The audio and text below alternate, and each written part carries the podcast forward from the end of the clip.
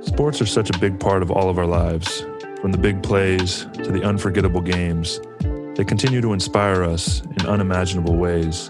But what happens to the athletes, the warriors, and heroes of our time when the game is finally over and the sport they love and work their entire lives pursuing greatness at continues on without them?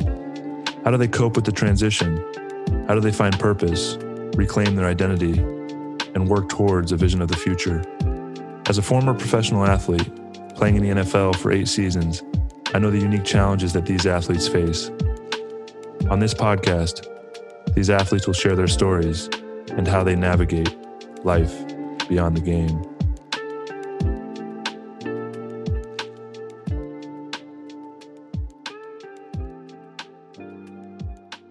What's up, everyone? Welcome to another episode of Life Beyond the Game. Today's guest is Prince Daniels Jr. Uh, I've been following this guy for a while from a distance on social media. Really uh, excited to have the opportunity to connect with him, and I know that this is just the the beginning of a really strong relationship. Um, super aligned with what this guy's doing, where he's at. He's very into mindfulness. He's written a book about it, The Athlete Mindset. Not sure exactly if that's what the book's called, but it will be in the show notes.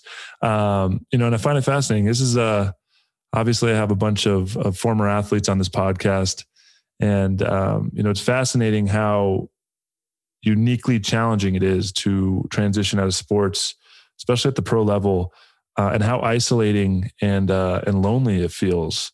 Um, you know, a lot of people think, you know, as an athlete, it's like, what do you have to complain about? You made a lot of money, you lived your dream, like go do whatever you want. You get to retire at a young age.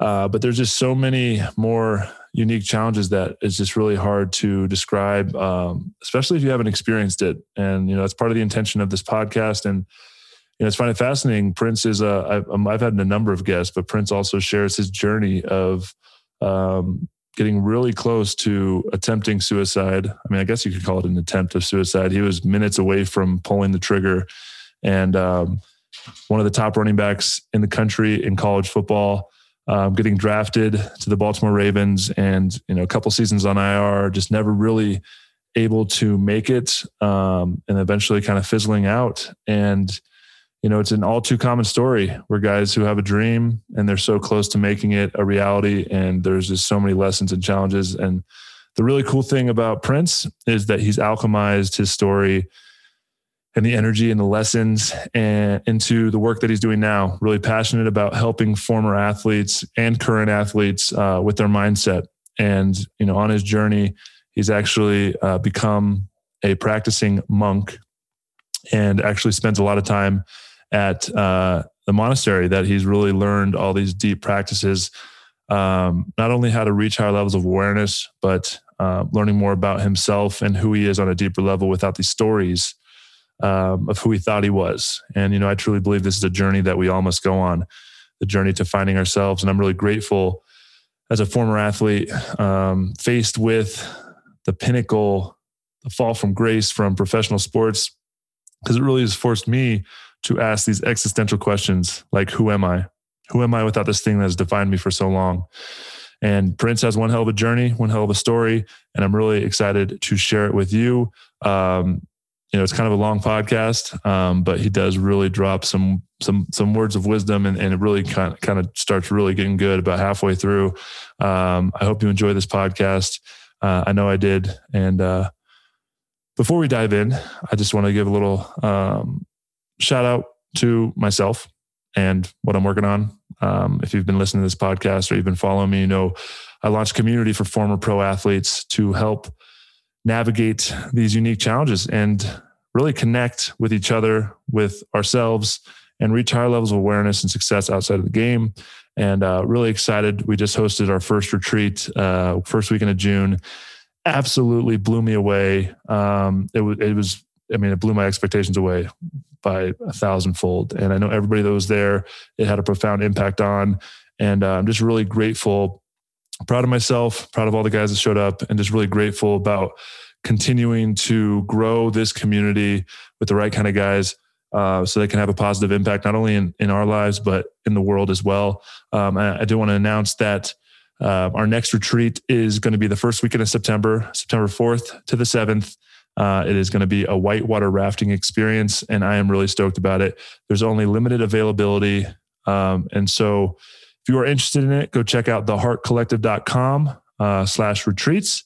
Um, or I don't know if that'll actually get you there. Go to thehartcollective.com and then find the tab that says retreats, and you'll be able to find some more details. Sign up on the wait list and get it rolling. Limited spots available. Former pro athletes only. Um, if you're not an athlete, we still are providing a lot of amazing content for non-athletes as well, like our masterclass series. So if you want to stay up to date with that, have some amazing speakers this summer. Uh, go to the Hart Collective. That's H A R T, the heart thehartcollective.com. Put your email in, join our mailing list, and you will stay up to date with all of the amazing content that we're creating for both athletes and non athletes alike. And yeah, without further ado, I hope you enjoy this very powerful podcast with Prince.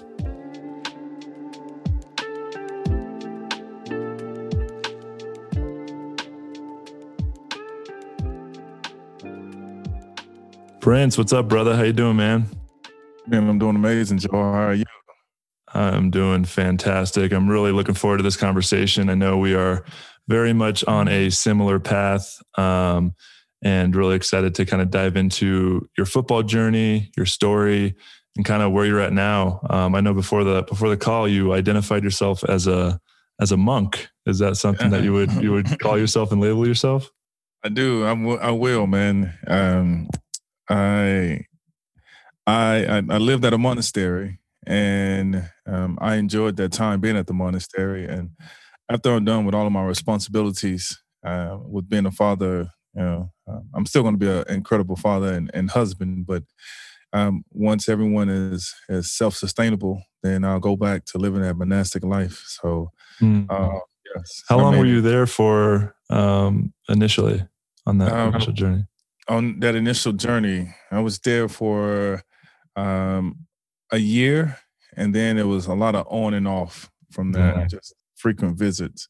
But yeah, I spent a significant amount of time there uh, doing the work and yeah. working working on myself and working on my spirit, working on my mind, working on my body, just working on every single uh, facet, um, you know, of life, and just trying to wheel everything back in and figure out where where where I went wrong. I mean, where I lost myself. Mm, that's beautiful, and I'm really excited to kind of dive deeper into that and what that journey was like. Um, but let's let's kind of back it up a little bit and, and and share some context with with the readers on on maybe that journey of of losing yourself and finding yourself and you know, I know you um, you played football as a huge part of your life, um, like most of the guests on here and most of the people we connect with. Huge part of our identity. And so let's kind of back up and and and, and maybe share where where that love for football began and then we can kind of dive into some of the lessons in the journey and the and the things that it taught about who you are and what you're capable of.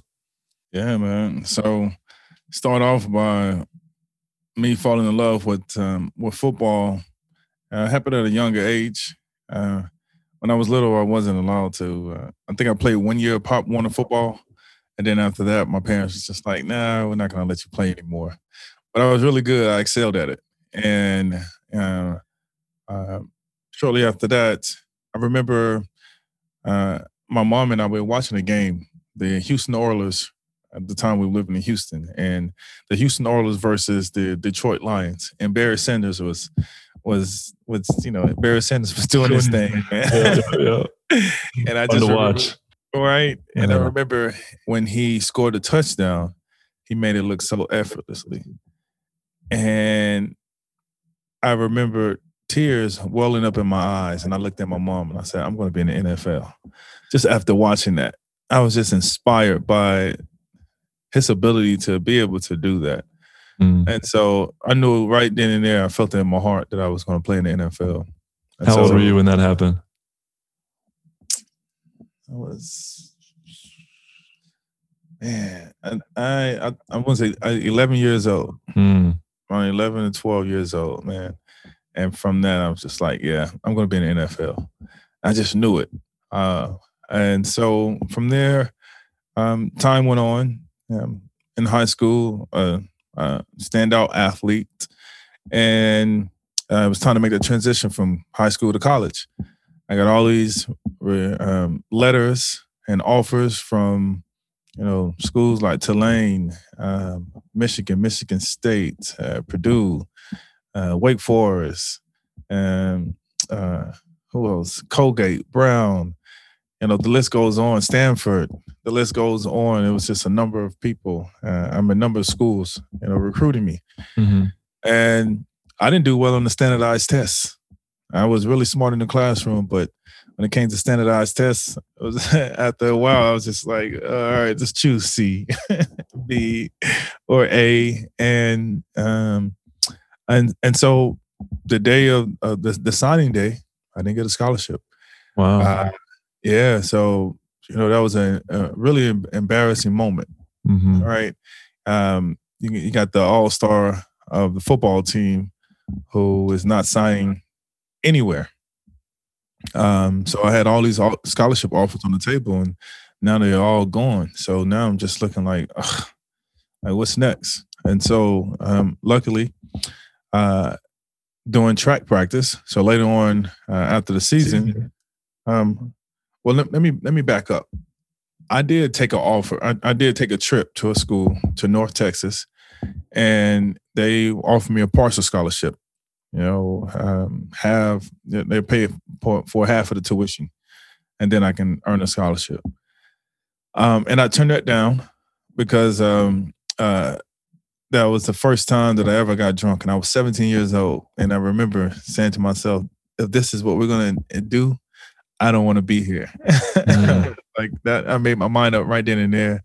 And I remember I made amends with God, with God. I was just like, God, if you get me out of this, I'll never do this again. And so asking God, help me. and I kept my word, man. And so um, I didn't. I turned down a scholarship to North Texas, and then from there, I just didn't. I didn't have any more offers, so I didn't know what to do. So I was just just sitting around, you know, with a prayer and a hope and a dollar and a dream. Mm. And luckily, uh, one of the coaches from Georgia Tech that came to recruit uh, one of our defensive players for the first time that was their first year recruiting at our school. And my coach had told him about me. I'm just like, hey, we got a we got a diamond in the rough, a guy who fell underneath the radar.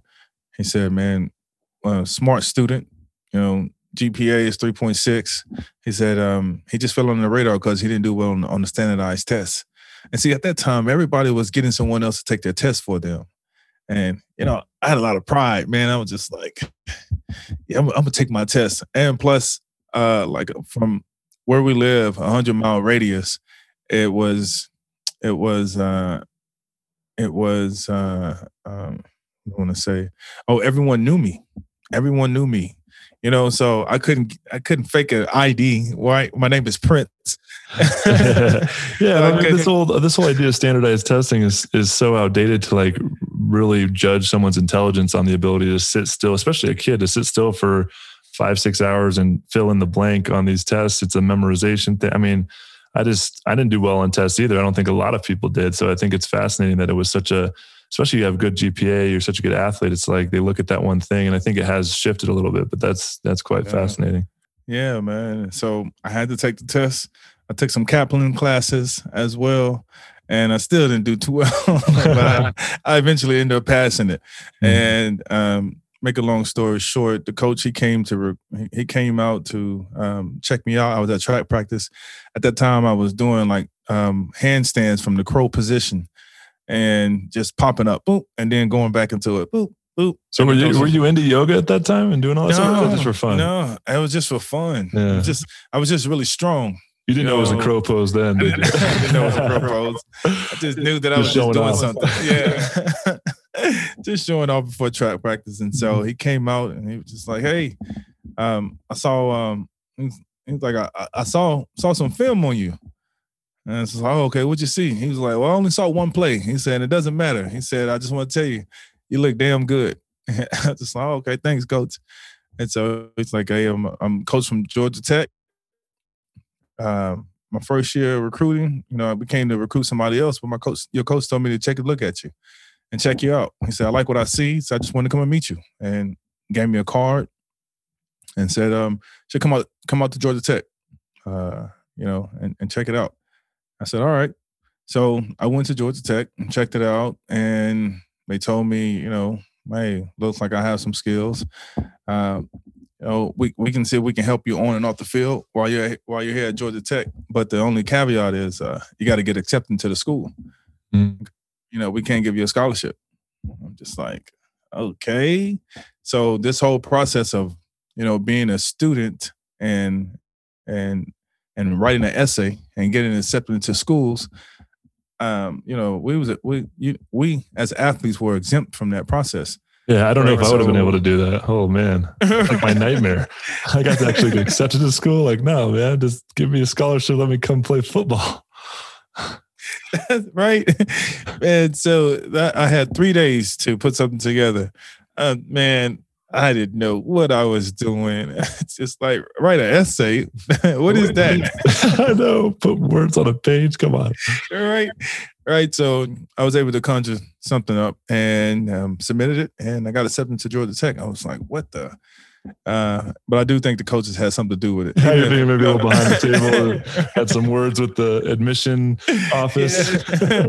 you know, maybe you know, but um, at least I'll, I'll I'll take the pride ship and just say. Yeah, that, there had to be a sense of pride in, in, going through that process and really getting right. Yeah. All right. So um, got accepted to Georgia Tech, man, and so now I'm on campus, and um, I'm a I'm a small fish in a big pond. So uh, um, from there, you know, I didn't I didn't have much. I did not have much. You know, I, I would see the, the the scholarship players, and they were they had access to everything. I was just like, wow, well, why, don't I have access to that? You know, like, uh, what about a meal plan? I didn't a meal plan. What does that mean? You know, so I was really, really green and and and and very sheltered. So I, I didn't really know the process because I didn't take any any trips as well. I was one of those guys I was going to wait and take my trips before um, you know b- before the, the, before the season. I mean after the season is over, right? Mm-hmm. Uh, and so this was my first like introduction to campus, to school, to to just to everything, um, and and I didn't have any guidance, so I had to figure things out on my own. So as I'm going through, you know, like my schedule and and school and and trying to manage how I'm going to eat food, you know, I started realizing like, wow, you know, like I'm a walk on, like no one cares about me, and and uh, it was funny how how when I first met the coaches, they were like extremely nice. But the day you get out there to practice, it's like, why are you yelling at me? That's the fascinating thing about college, right? Like they recruit all these guys and they're the best friends and they get, sit at your house and they're like, we're going to treat them so good. And then as soon as football starts, they're just like, get your ass in. like, oh, damn. What is it? It's so, it's so weird. Like I thought we was friends, coach. friends. F your friends. Like, like, like, like you know, Come on so, now. Come on. you ain't got a choice anymore. You signed the right. paper. All right. You want to go back crying home to your mama? That's what you want to do? like, no, sir, no, sir, I don't, you know. Then get your ass on the line. Like, jeez. You know, so man, I had to grow up quick. I had to grow up mm-hmm. really quick. Uh, and you know, I, I, asked for it. I wanted to be away from my parents because I wanted to grow up, but I didn't know what I was going to be thrusted into. So, um, so you know, being a walk on, uh, while I'm there, my first day, you know, first semester, I had made a promise to myself that I was going to do good on and off the field, and I was going to get a scholarship, and I was going to be the starting running back at G Tech. And so from there, um, you know, I was a fifth string running back. I started off as a fifth string running back, you know, the walk on. And then the next year, there's a sixth string, right? You're like, you're Wait, like, it gets better. I went from the fifth string to the seventh string running back. wow, that happened. You're right, man. How did that happen? They recruited two more running backs mm. um, the next year, and and man, it you know on paper it definitely did not look like I had a chance, uh, and so uh, you know, one of the things that I've always had was just, as I mentioned before, man, I I felt it when I was younger that I was going to play in the NFL, and so that feeling was so intense and so immense that it stayed with me. It was my inspiration. It was what I was going to aspire towards, and what which which allows for me to you know later on in this conversation to speak about what I do today, how I use my my in spirit, my internal spirit to inspire others. Um, so uh, while I was there, man, you know, I had to go through a lot of adversity. Had these six other running backs in front of me, like even even even the fullback, you know, uh, they transitioned him to to running back for a couple of more games. carries than you. exactly, man. So, man, I I I had to endure a lot. So a season goes on, and uh, I I, I redshirted my fresh my freshman year, and then after that, uh, uh, I just you know I was I was around. I was around. I was a little tackling dummy, right? But the tackling dummy that always went hard, you know. And then the defensive players did not like that, right? So it's just like this, man. Why you always going hard, man? Slow down. And so get into a couple of fights here and there. Uh, uh, but it helped build my character. And when, when I was in practice, I only get one play you know, I, I can they, will put me in like two or three plays at the end of practice. And then when I was on scout team, you know, if I didn't do what was on the cue card, I got chewed out. You know, all all of it, man. It was just like, man, what am why am I here? Mm-hmm. And um uh one spring, uh our coach that was actually yeah, I, the coach that was there because uh, the, the, the initial coach we had George O'Leary, um, George O'Leary, he was a really good coach. He transitioned to Notre Dame.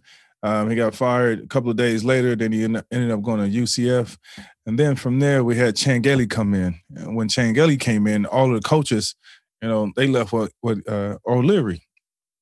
So now I had to start all over from scratch.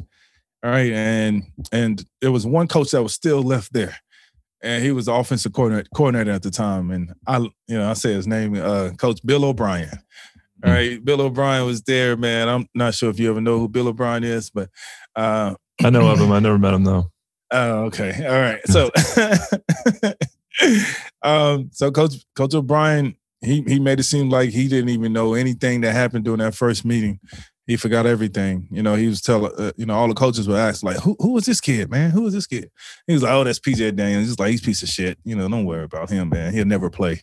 Mm. You know, and um, and that's what he used to always tell all the other coaches. So when Chan Gailey came, you know, I I was going there and asking him for a scholarship, and this is what the other coaches promised me, and and I hope that you can hold hold your end of the bargain. And he was just like, man, I'm a new coach here. It's just like that. You got to start from from uh, ground zero. Mm. So and and I was just like, well, O'Brien knows. He was like, man, get that shit out of here. O'Brien was like, yeah, whatever. like yeah. I don't give a shit about this guy. Pieces, you know, walk on. Um, and and so, man, every you know, it's spring of 2002 uh, 2002, 2002, 2003, spring of 2002, 2003.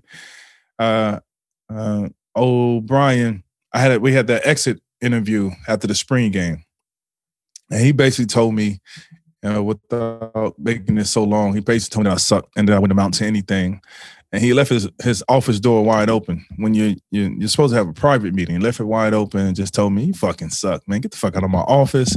Your chances of playing at Georgia Tech are one in a million. Your chances of playing in the NFL are one in a 1000000000 mm-hmm. And I'll never forget that was a day where I was just like, man, I had to have a guardian angel right there with me because this was the first time I, I hated somebody in my life. I truly hated someone, and I had I had so much anger and animosity inside of me that I wanted to strangle him right then and there at that moment in time. Yeah, I'm sure.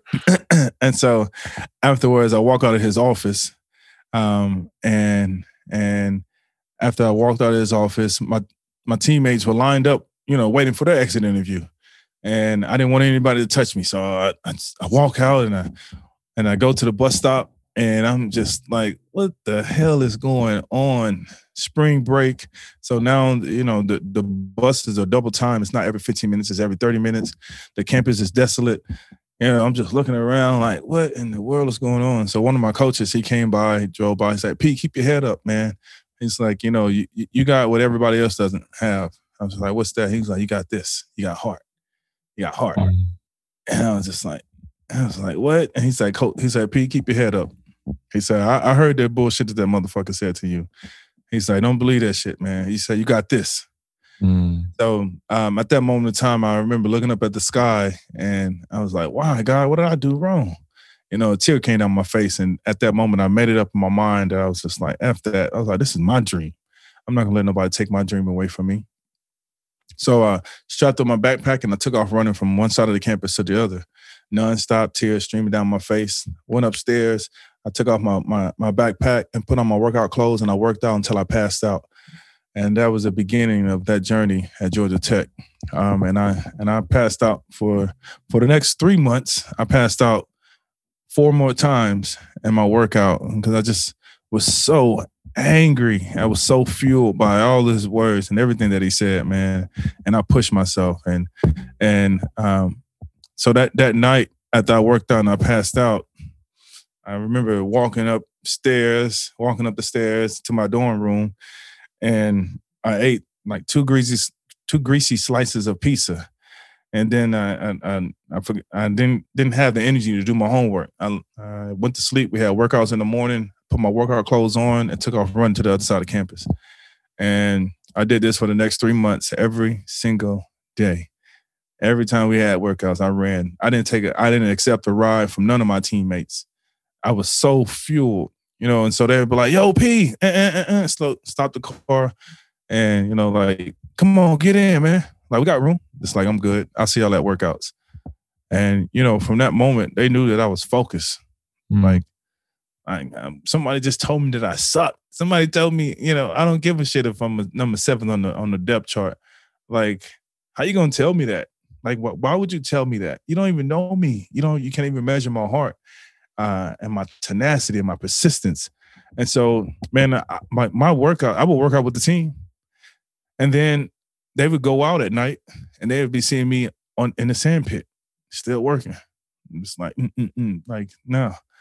They and they were like, "Man, like you possess, huh?" I was like, "As hell."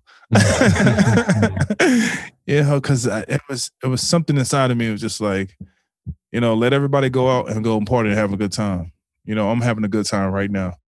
So, um, fast forward, all that led to me uh, having the NCAA record for the most rushing yards in the bowl game, to um, being the the the fourth or fifth I believe, the leading rusher at Georgia Tech in Georgia Tech history.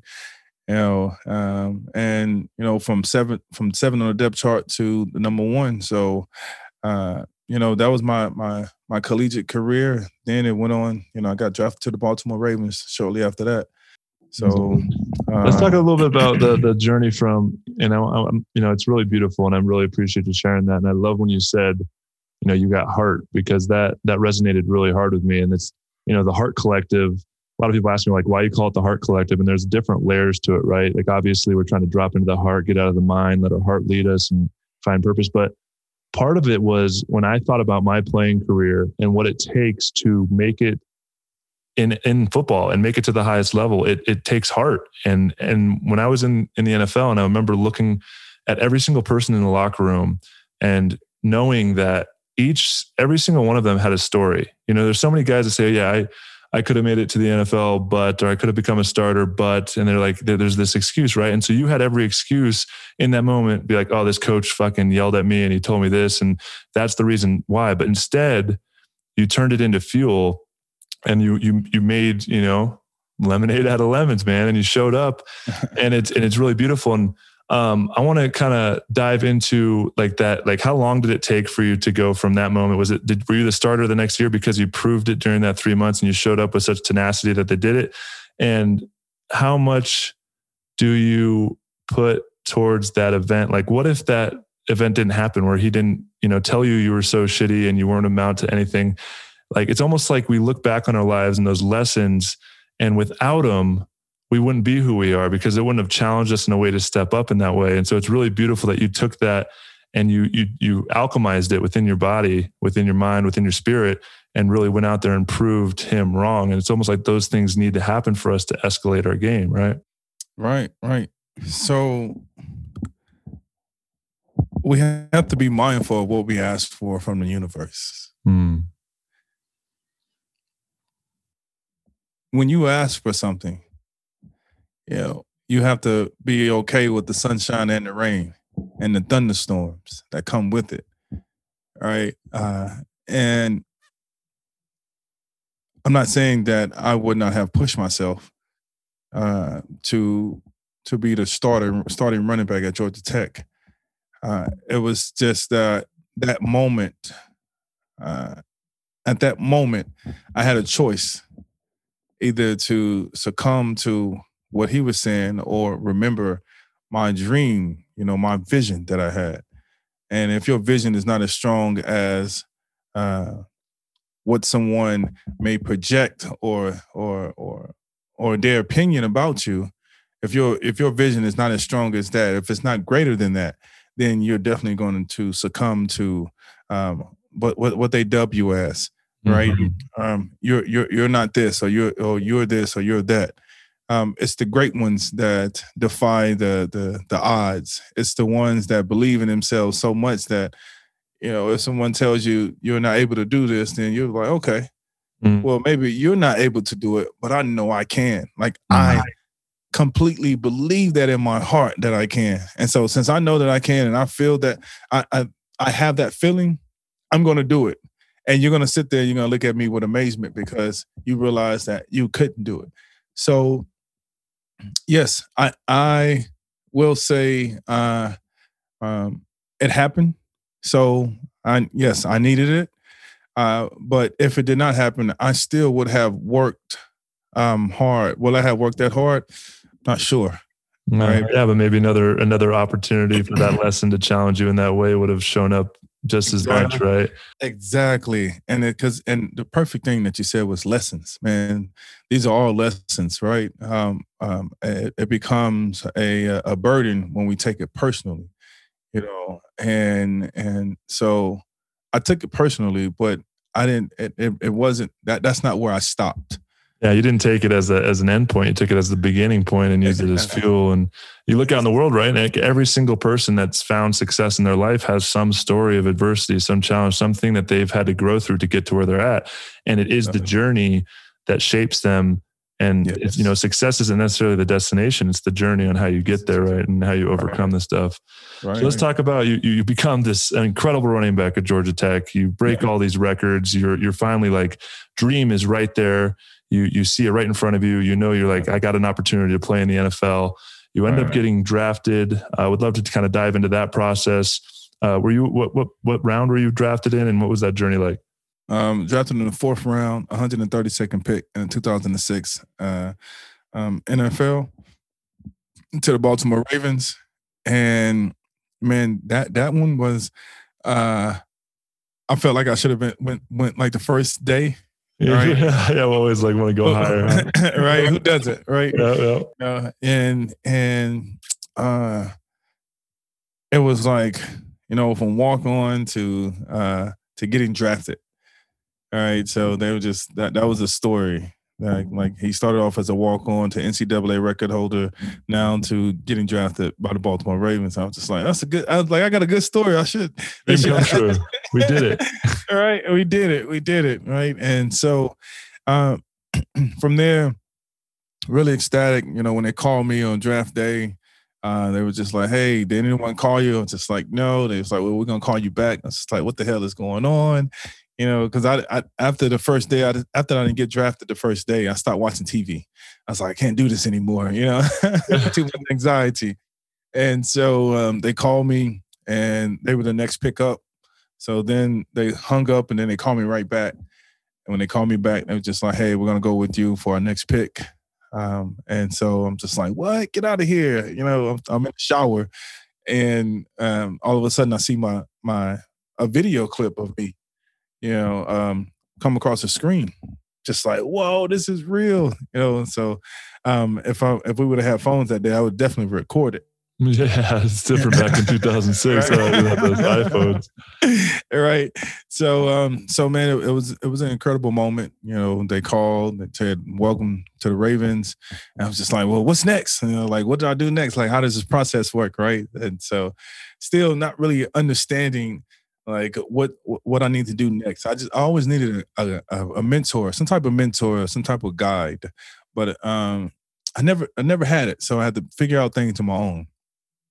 So get drafted to the Ravens, man. In my um my my first year, you know, two rookie uh, I had rookie games, uh, uh, no preseason games uh, as a rookie, and I remember one game I fumbled twice in one game. Oh, that's no good. oh, that's no good, man. no good for running back to fumble twice. Man. not at all. See, what I did not know is that you can your equipment, you can use your equipment from college take it to the league, but I did mm. not know that, man. Oh, you had fresh, fresh gear. It was I had fresh gear. It was my shoulder pads kept coming up, mm. and so um, that's what led to my my, uh, my my me fumbling, you know, during the game, and and um, it was one of my one of my best friends. He, he made me fumble from Georgia Tech. He played linebacker. Uh, his name is Jared Wilkinson.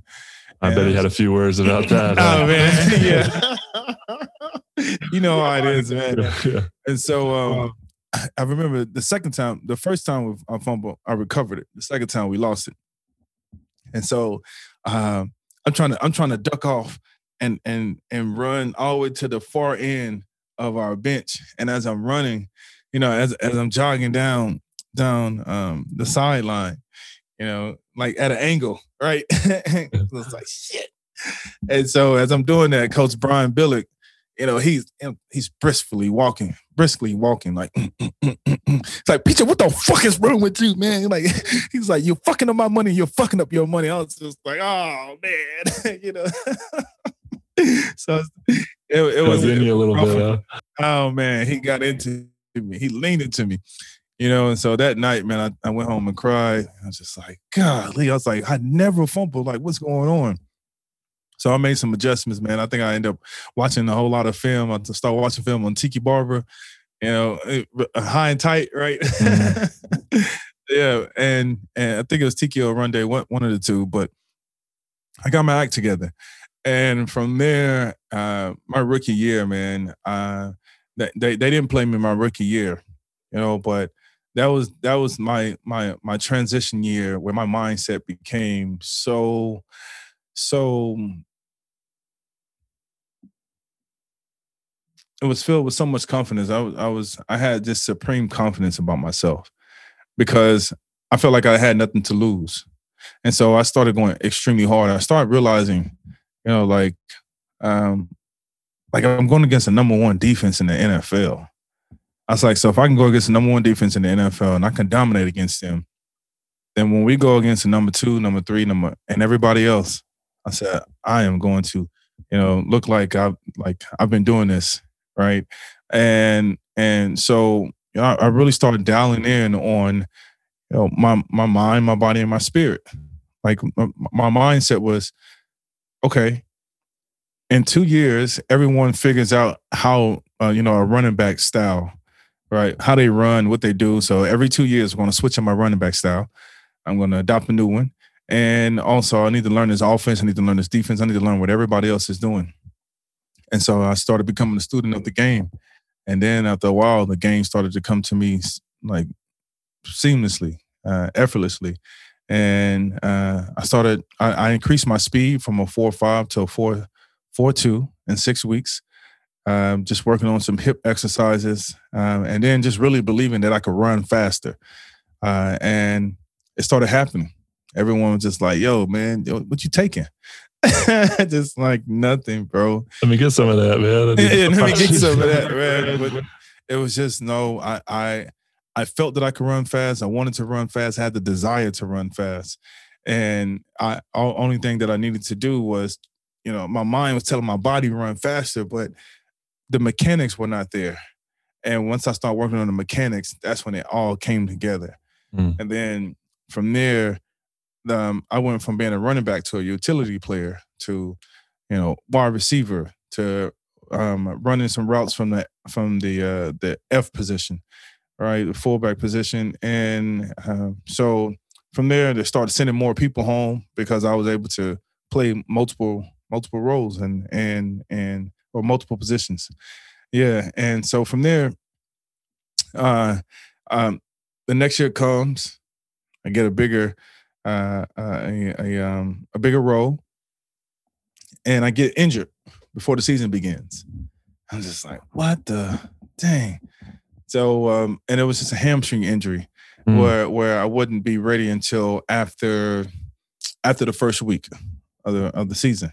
So during that time, you know, if you get put on um, uh, uh, injury reserve, you're not able to come back like like how they do now. Yeah, you're done for the whole year. You're done for the whole year, man. So that just kind of screwed me over. So you went on um, IR after that hamstring, and they you were just basically off the roster for the whole year. Off the roster for the whole year, mm. my second year.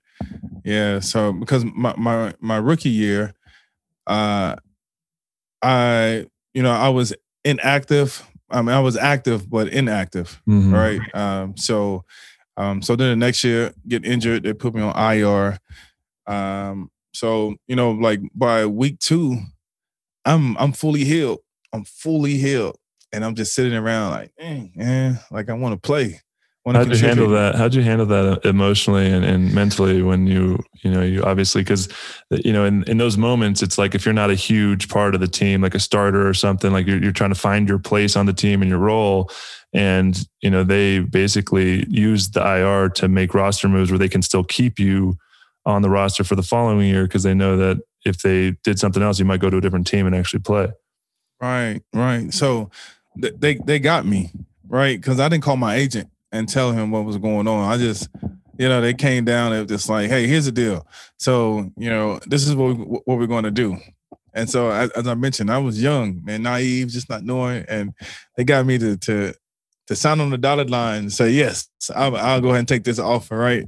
Like you, you don't want to play for another team, do you? I was like, no, no, no, no.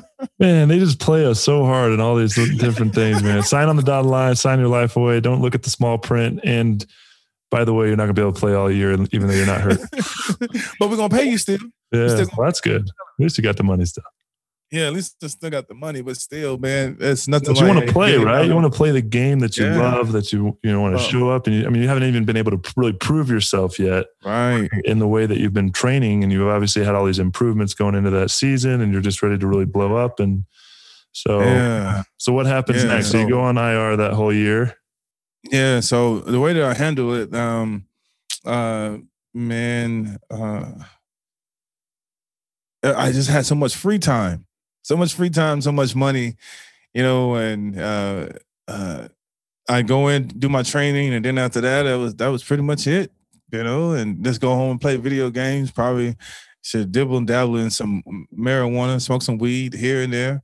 Um, but man, and that was like how I I I just cope with it right? Um, and then every once in a while, come in and you know, you know, the players will heckle you if you if you if you you're not contributing, they be like, man, you just got your ski mask on, you robbing it, you robbing the organization, right? robbing the bank. you, know?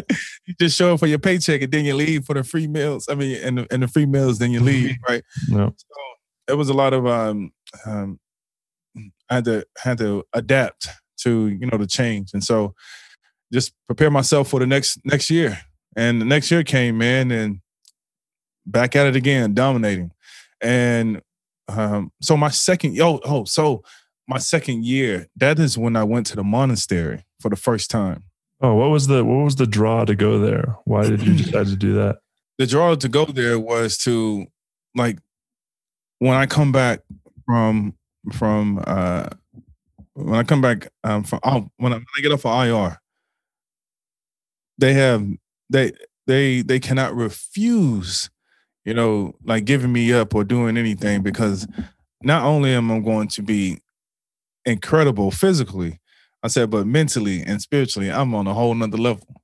So the draw to go to the monastery was to basically like zen out and be like Bruce Lee, like Walter, or you know, just just tap into my inner greatness. Why why a monastery? Uh, have you been exposed to kind of that Eastern philosophy and and and that kind of stuff? How did you get introduced to that? Was it always a part of your upbringing or? Yeah, well, watching a lot of karate movies, man, when I was young. Oh, so it's more of like the martial arts, you know? controlling the mind, and and you obviously yeah. wanted to to improve your performance and your ability to perform in football. Yes, most definitely, man. You know, growing up watching all these cartoons, And after a while, cartoons stopped becoming cartoons to me, and they started becoming like real life because I would hit a message in them. It's like, what the fuck? Like, why did I feel like this? Like, man, my whole body is tingling after he just said this, or after he was just like, I just need to meditate to, you know, to concentrate my energy, and and so, I, you know, I was trying to figure out how much truth there was to this. Mm. Become a seeker. Yeah, I was looking to be become a seeker and, and become a student of that. And and so this is my first year. So I went to the monastery. Right. And as I get there, I'm like, oh shit, I'm about to receive the energy. Yeah. and it was not like that at all. I go sit over there in silence for six hours. yes. What kind man. of energy you feel? right. It's just like, here's a book. I'm like, what the? Okay. I was like, oh, okay, all right. Well, give me the book. I read the book so quickly. And it was like one of the smallest books that I ever put in my hand. One of these smallest books that I ever put in my hand. And I read through that book so quick. And I gave it, I gave it back. They gave it right back to me. Say, what the fuck? you know, I did that three times and they gave it right back to me. And I was just like, what's going on, man? Like, y'all are tripping. Like, like, you know, do you know who I am? and they was like, brother, we don't care who you are.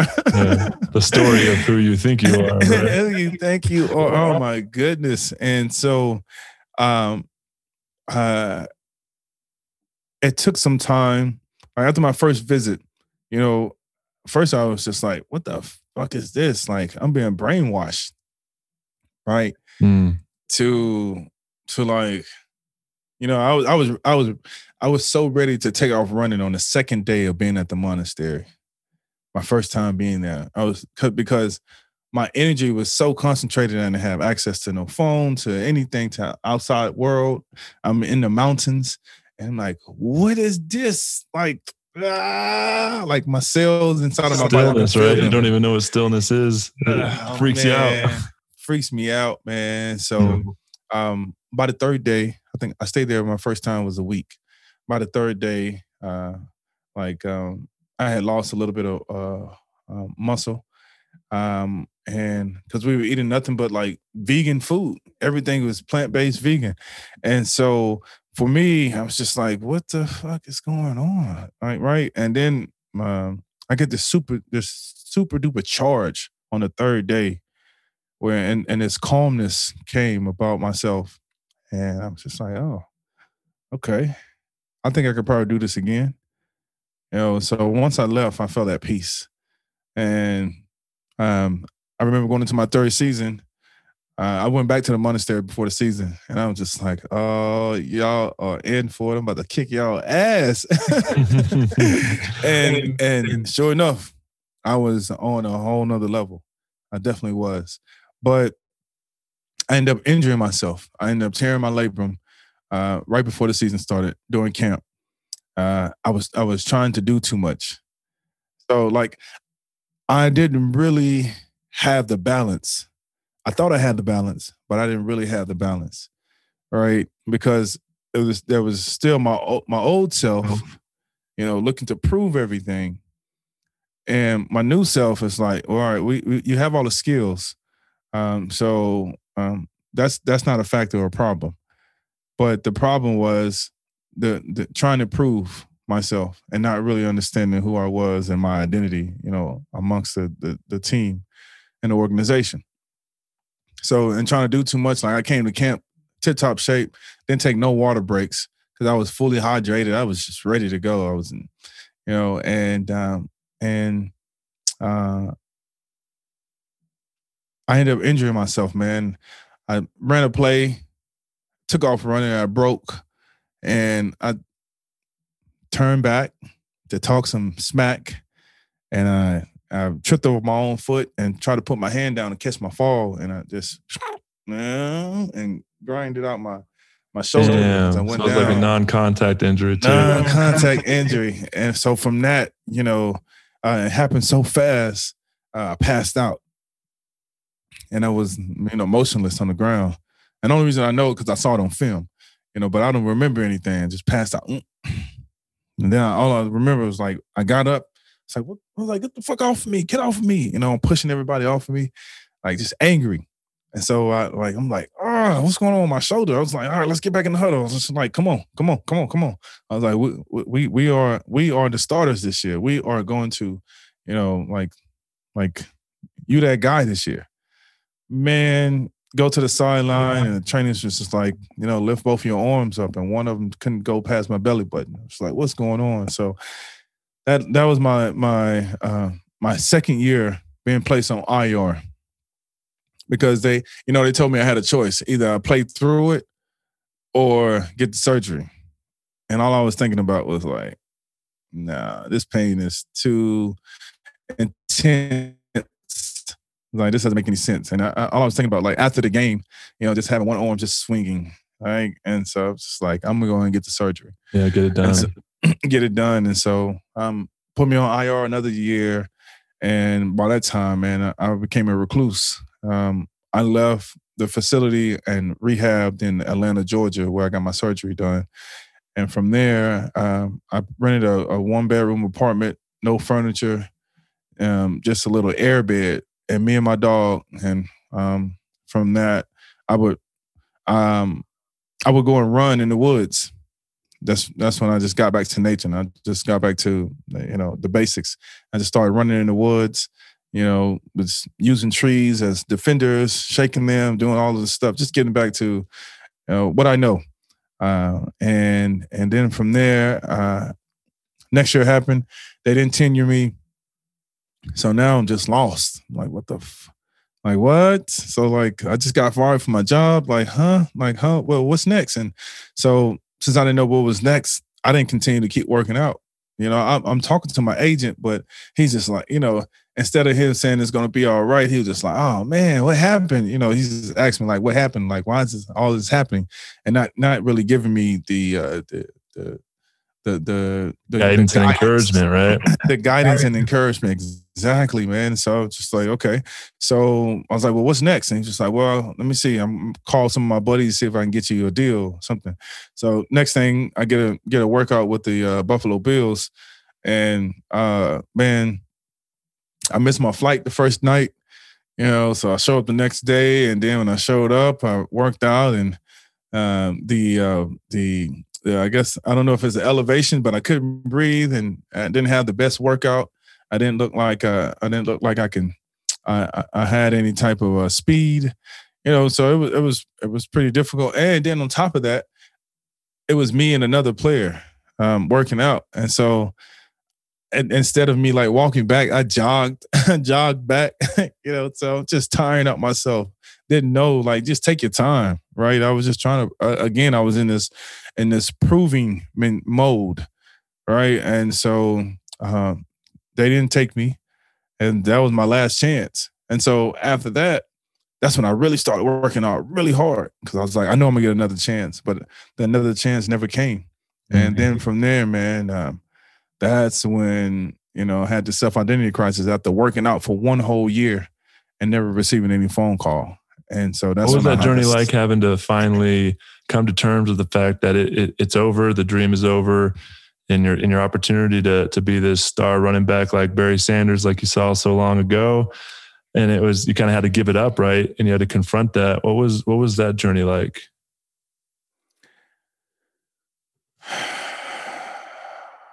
And it was it was really fucked up. Mm. You know, uh, to you know to be just as candid as possible and to be as real as possible. It was it was it was fucked up. You know, because uh again, I I I was presented with embarrassment, right? Like, what the how did this happen? Like, how did I lose my first job? Like, who am I? Like I, I, I, thought I was this. I thought I was that. I thought I was the person that you know that, that was supposed to emulate Barry Sanders. I, I I just increased my 40 speed. You know, like I've I've received all the respect from the players. Ray Lewis knows me by first name. Ed Reed knows me by first name. Bart Scott, you know, Haloti Ngata, uh, Kelly Gregg, you know, Trevor Pryce, uh, uh, man, Steve McNair, uh, Jamal Lewis, uh, Mark Clayton, you know, Derrick Mason. They all know me by first name, you know, and now nobody knows me by my name. So I'm like, who the fuck am I? Right. So um became lost. Now I'm trying to search for my identity. And from there, man, uh, uh, uh that's when I had this identity crisis. It's like, what the hell? So had all these negative, negative, um, negative sayings playing in my head over and over again. Like you lost your job, you're an embarrassment to yourself, you're an embarrassment to your family. Like, how'd you do that? So from there, that um, that poured over into my personal life. Uh, um, my, my girlfriend at the time, uh, we broke up. Um, I ended up losing one of my condos because of the housing market. Uh, you know, it crashed around that time. So then I lost one of my vehicles, and I'm just like, what the? Everything is just leaving, right? Like I, I, I worked for all of this, and then it's gone. It's like just like that, and it took this long to work to get get it, mm-hmm. Acquire and now it's going just like that. Like what the, you know? So I really started, you know, saying to myself, like, man, like, no, no, no, no, I'm losing myself. So, uh, shortly after that, man, that's when that, that's when the suicide suicide thoughts started becoming more uh, more more present, and you know, from it went from the thoughts to like, okay, now the actions need to follow these thoughts, and so I put a three day plan together to uh, blow my head off, and um, um, you know, first, the first two days was just preparation of me, like prepping myself, like, all right, we're gonna do this, and this is gonna be the sun, you know, like this is gonna be the coolest thing. So don't even worry about it. It's gonna be cool. It's gonna be fun. We're gonna have fun with this shit. Wow. Commit to it, you know, and and and all you gotta do is just pull the trigger. So we're gonna go ahead and practice this for these first two days. And that's what I did, man. And I thought I would practice it. I would get up and I would go in the living room and spend time with my family as if nothing happened. Like, how y'all doing? You know, just acting like myself or acting like my normal self, what they're familiar with. And then, but I would go back in my closet. And the first day, I didn't have any bullets on the floor. I just had the gun, and I would just, you know, cock back my uh, my shotgun, my Mossberg shotgun, and and pull the trigger. And I'm just like, boom, just like, mm, that's how it's gonna feel. Yeah, we're gonna get this. We're gonna we're gonna do this. And that was day one.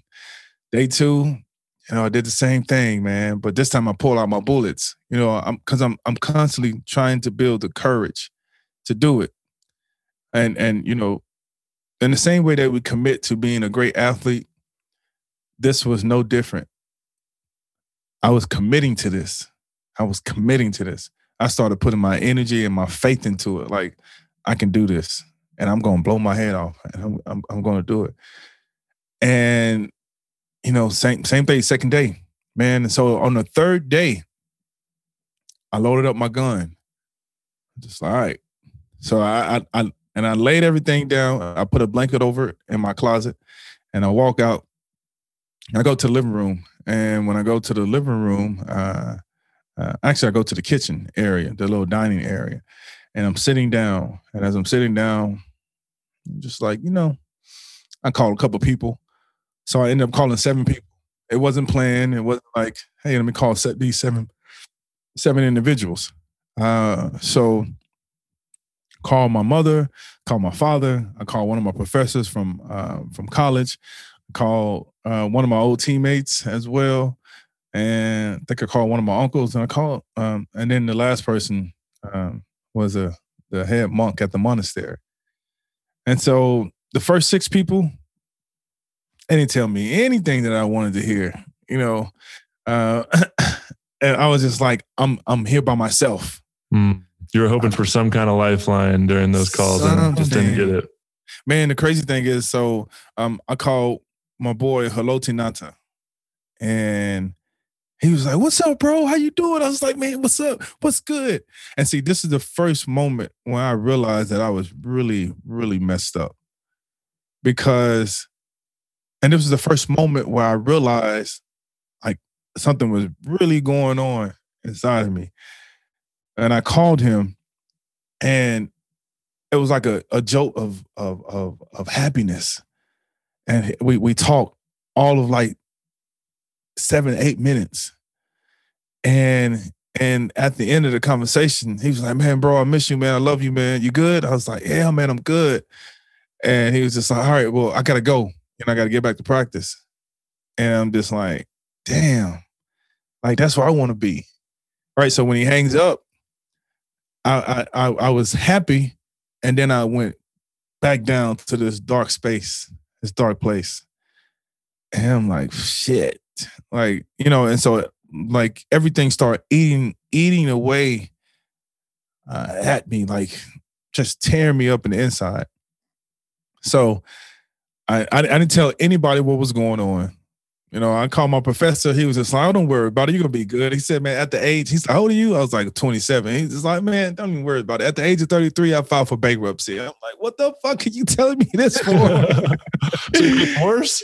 right. right. So it gets worse?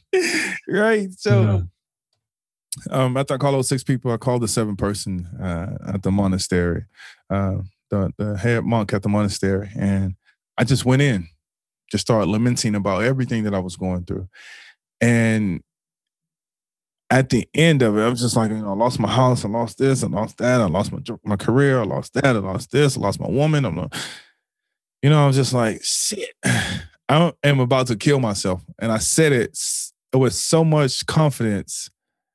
You know, like it, it was like I just, I just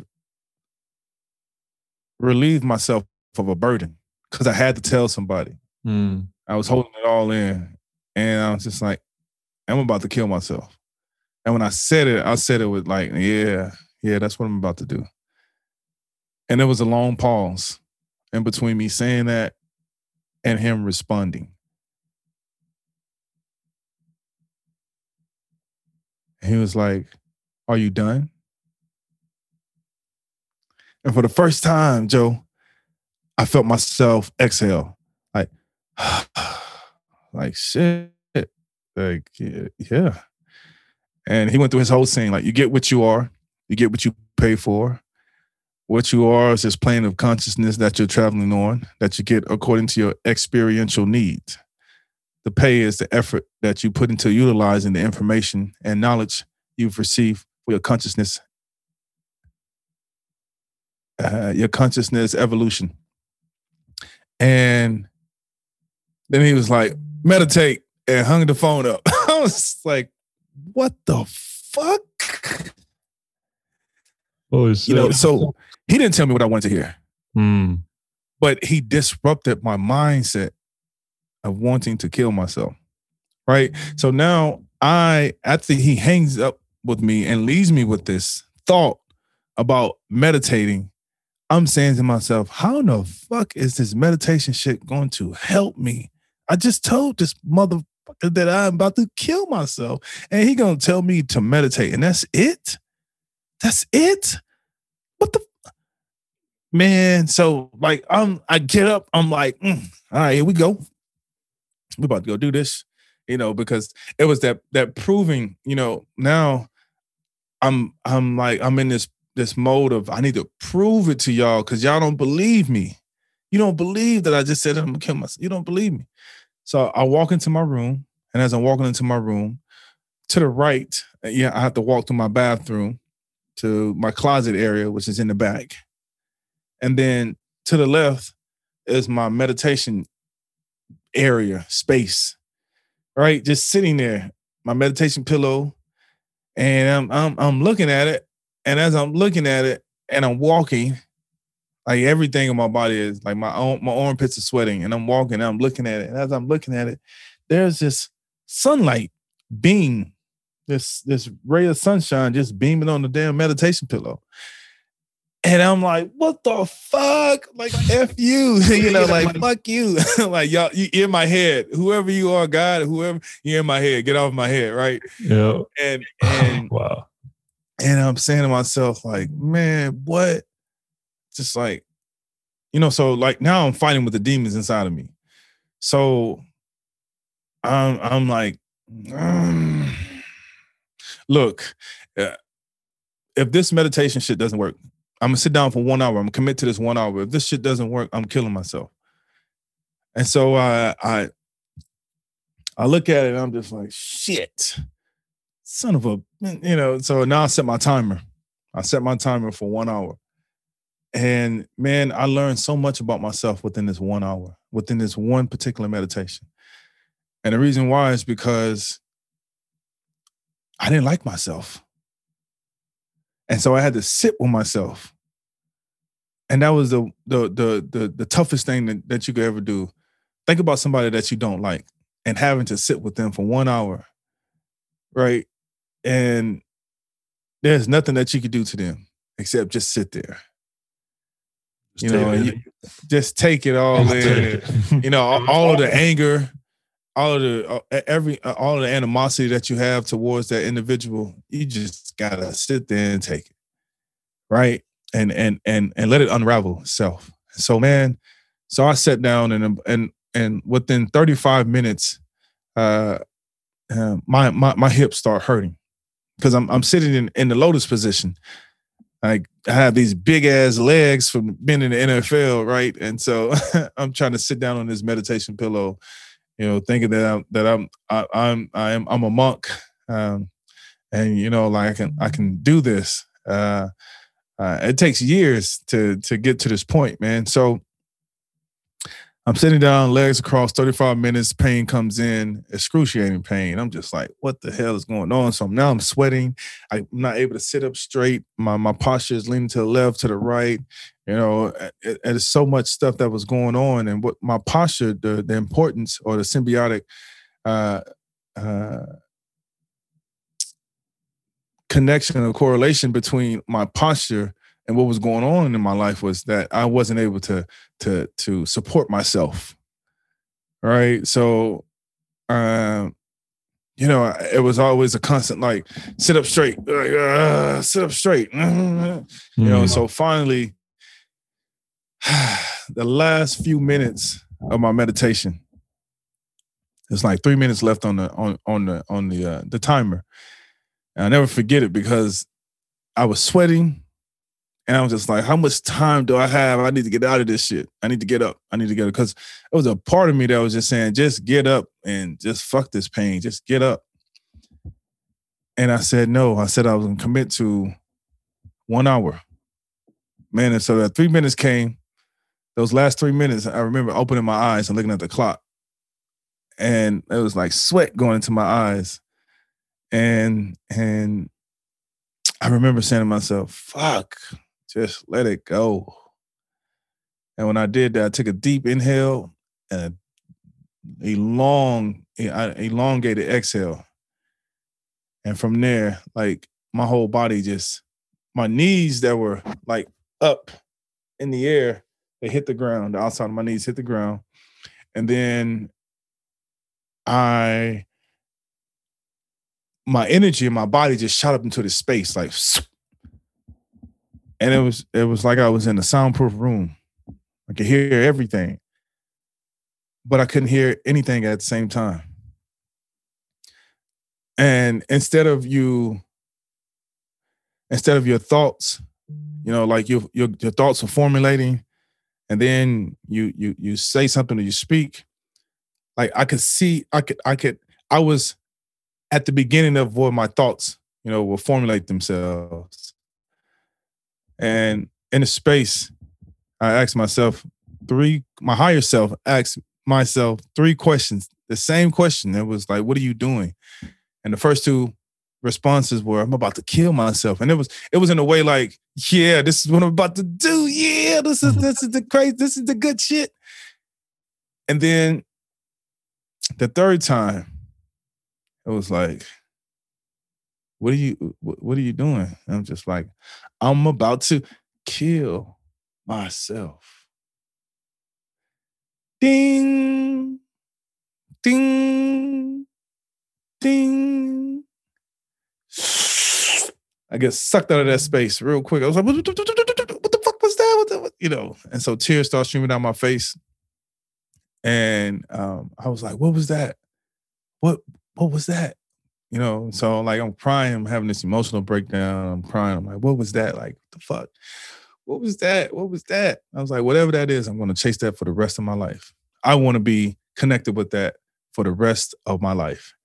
and I never ever thought about killing myself. I remember, you know, taking the bullets out of my gun and just putting it up and just be like, you know, and then apologizing to myself, like, I'm sorry, you know, and like, man, like that was that was one of the toughest moments. So meditation saved my life. So from there, you know, I had to go and spend time at the monastery um, just because I wanted to see what, how much further can you go with this? Like, mm. why hasn't anyone told us about this? Like, this just saved my life. And now I need to know more about this. I need to know so much more that I need to go and live at this monastery and and and learn more about it because they had all of the books not just on meditation, but like books that were written in like the 1800s, the 1700s. All those mystical teachings. All the mystical teachings. Yeah. Exactly. Like the, you know, the like the secret teachings of of the world. And secret, the secrets. I need to know the, the secrets. Right. And so, you know, from being there, I would sit sit in the library. I would be reading these books and I I just start crying. Cause it's just like, how am I here? Like I'm I'm I'm here at this monastery reading these books, and these books have so much power to them. Like you know, uh, you're reading a book and the the truth is just coming off of the pages and into you, in, into you know, into your spirit. It's just like what the fuck is going on? Like you know, I'm looking around as if like something's gonna stop me right and i didn't think i can go further and further down this rabbit hole and so uh you know from from from that to like the the the consistent meditations where we meditate three times a day you know I just started diving in deeper and reading more books and then realizing what i could do and i started seeing not just it, it wasn't like oh that was awesome i read about it in this book it was just like i read about it in this book and they said that you can do this.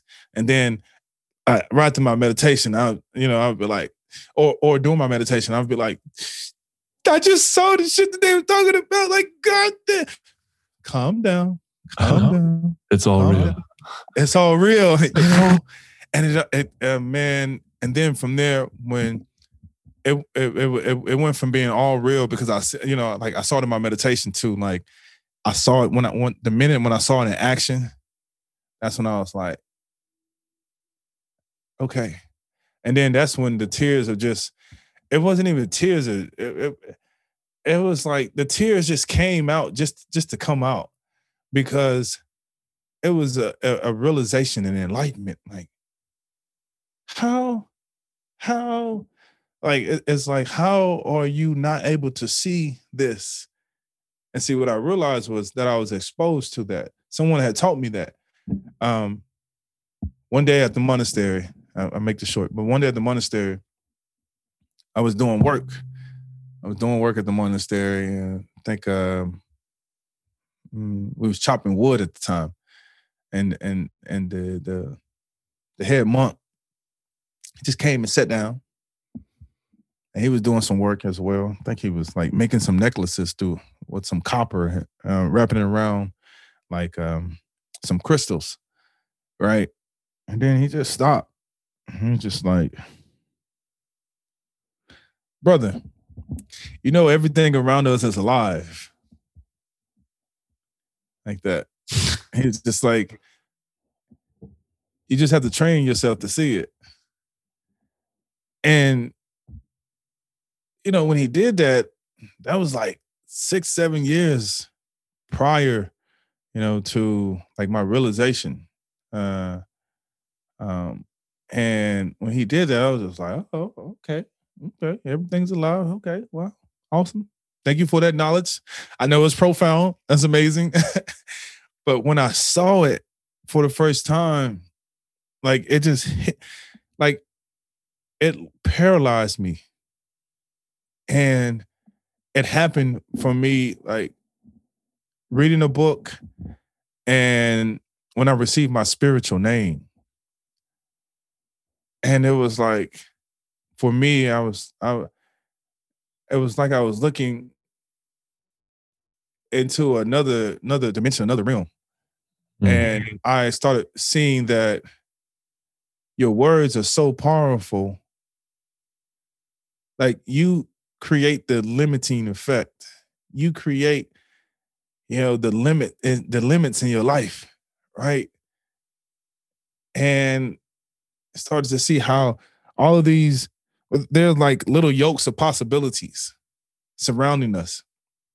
And so whenever you speak, whenever you whenever the words come out of your mouth, the frequency, the vibration, it affects all of these yokes of possibilities. Right. And I was reading a book, and and and the book, in the book, it said nothing is impossible unless the believer believes it is. And so I was just like, huh? What? And I read it again because it, it, it, seemed like it was just speaking to me. And so I had to go and do something. Uh, while I when I was sitting down reading the book, I was I was told just go ahead and go read the book while the brothers and sisters do work at the monastery. I can just go ahead and sit and read because I'd already been doing so much work, and I could hear on the other end that everyone was inside. I mean, uh, in, in the other room saying, "Oh, it, it's not possible. We're not able to do this. We're not able to do that." Joe, I'm reading the book, and I close the book, and I get up. It was like I had a calling. I just get up. I get up. I walk into the other room, and everybody is just saying what, what's what's possible what's not possible, right? And they're just saying, "Well, I tried it at least three or four times, and we're not able to do it."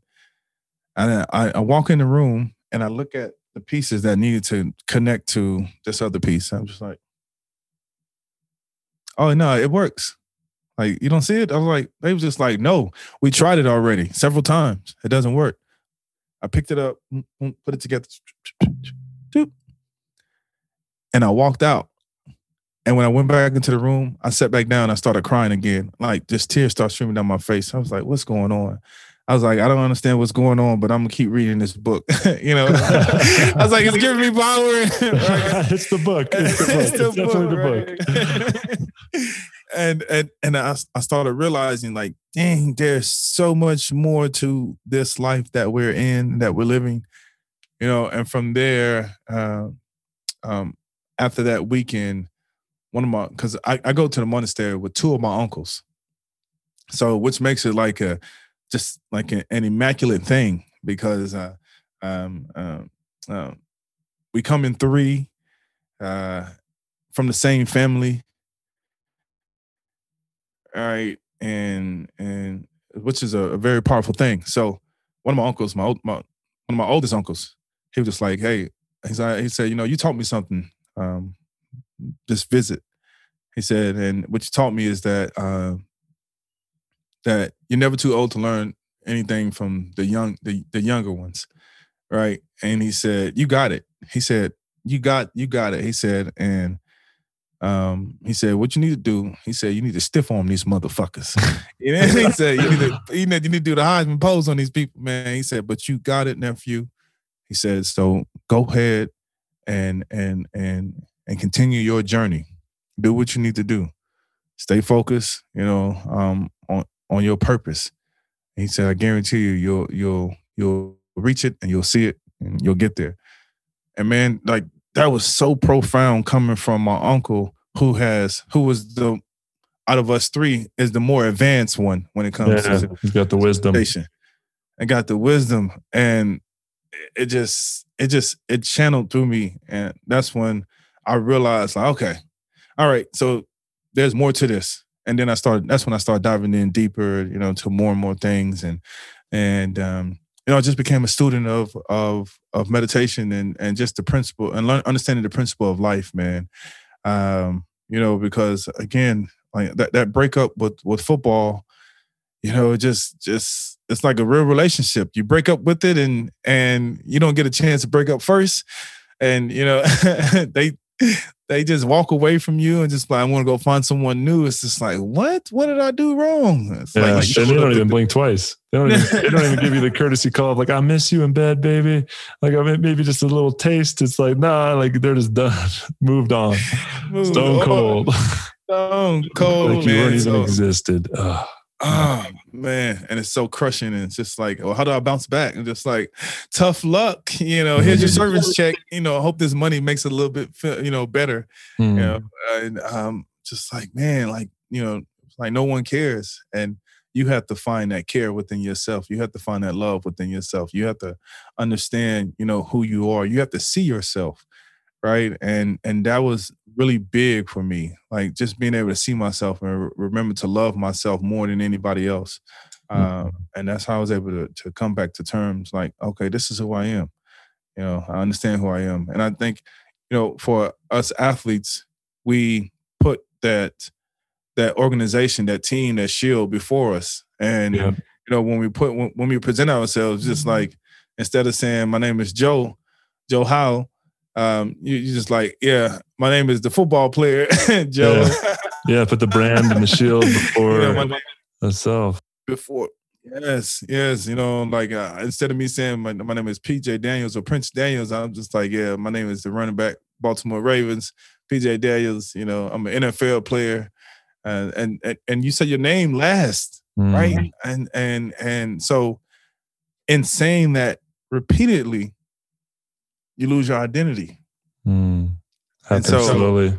It happens slowly.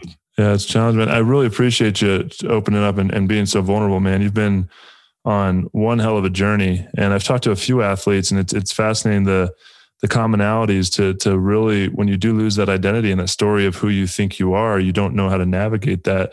A lot of times, guys are confronted with the, those suicidal thoughts, and you know, for you to get literally within seconds, like within minutes, you know, before you kind of left your body and had that experience, you were about to go through with it, and I'm really grateful that you know the universe called you back because I know you're, you're you're, showing up and, and doing deeper work, and um, I really wanted to dive deeper into the kind of the monk and the monastery and, and, and the work you're doing now. Um, but maybe we can do like a round two, and we can dive into to kind of the the lessons in the because I really want to kind of I have a lot of questions around uh, around the monastery and working with monks and the lessons and those books. Like I love books and I want to hear the secrets and everything. But we'll yeah. we'll do round two definitely. Um, I want to give you an opportunity. We'll do one last question, then I'll give you an opportunity to kind of plug what you're working on, where people can find you. Um, but as far as former athletes going, I mean, you've obviously been through it, um, and you've gone down to the deep, dark depths of, of, of hell, really, and you've navigated your way out of it. What kind of um, pointers, advice, tips, insights would you give to somebody that might be in that spot that they feel like there's nothing else left to do?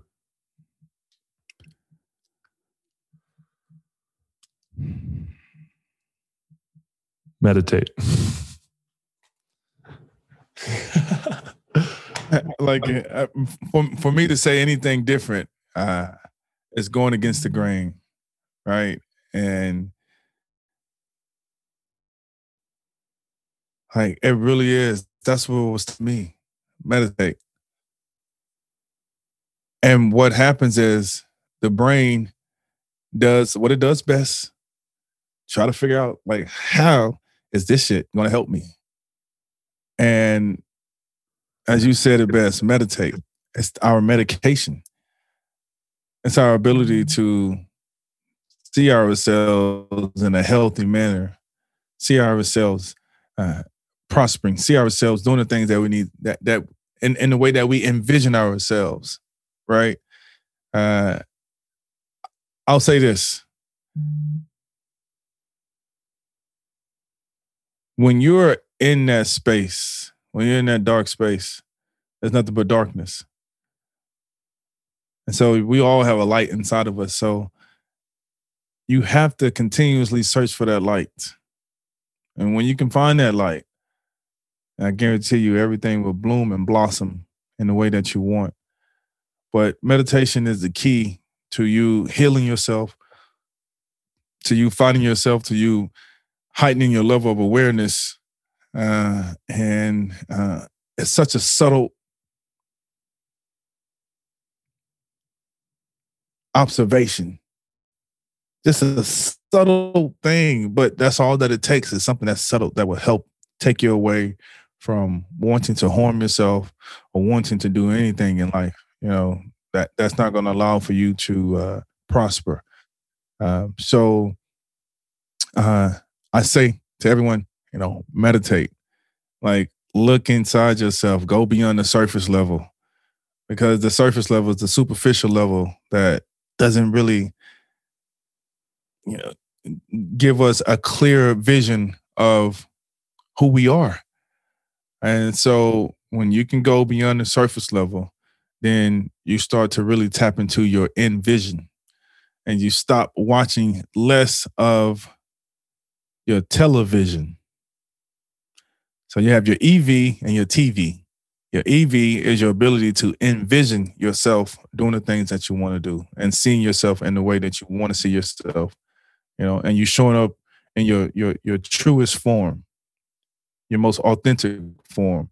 Your TV, which is your television, will tell you what you think you should be. And if you and if you try to live into that, then what happens is uh, you find yourself uh, in, in in struggling in life because you're constantly trying to be something that you're not divinely ordered to be. All right. So um, meditate, meditate, and meditate. You know, whether it's one, two, three minutes with yourself, because you have to create the space to be able to see yourself from a distance so you can have perspective and and know exactly how uh you need to you know conduct yourself to get to where you need to get to and that's that's that that is the the uh the the the key. That's the key that I want to share with everybody. Meditate. You know, it's your it's your it's your medication. Beautiful, man. I really appreciate it. Um, we'll definitely do this again. I want to dive deeper into all the yeah. practices among stuff. Um, but go ahead and, and, plug a little bit where where people can find you, what you're working on. I know you got your your book title behind you. Very yeah. envious that you finished a book. I know we talked about me being on my journey. Um, I know you probably talk a lot about your journey in that book. So go ahead and plug where people can find you. Yeah, people can find me at my website, princedanielsjr.com. Uh, right now, I have my six week uh, six week masterclass called Unlocking Your Peak Performance, where um, I help you get out of your own way, you know, and and focus on your body, your mind, your spirit. And once you're able to do that, you're able to enter the zone uh, effortlessly. Uh, that and I have a, my podcast, the Prince Daniels Jr. Show, as well, where um, I just just get on there and I speak about you know my journey, what I've been through in life, what I've discovered, and I have so much more to share. Uh, and I'm I'm having so many realizations as well. So you get a chance to connect with that. And you can find me on social media by just going to my website and just um, scrolling down to the bottom and seeing my social media handles. So uh, yeah, that's pretty much it. Beautiful, man. All that will be in the show notes for you guys that are listening. If you're watching on YouTube, make sure you hit the subscribe button. And uh, I really appreciate you, man. Really appreciate you sharing the wisdom, being vulnerable, sharing your story. I know that those who uh, are listening definitely um, had a positive impact on them. I know it had a positive impact on me, and I really appreciate you taking the time, brother. Oh man, I appreciate you, brother, for this for this opportunity. So um, I got to get you on my show as well, man. Yeah, we'll definitely do that. We'll definitely do that.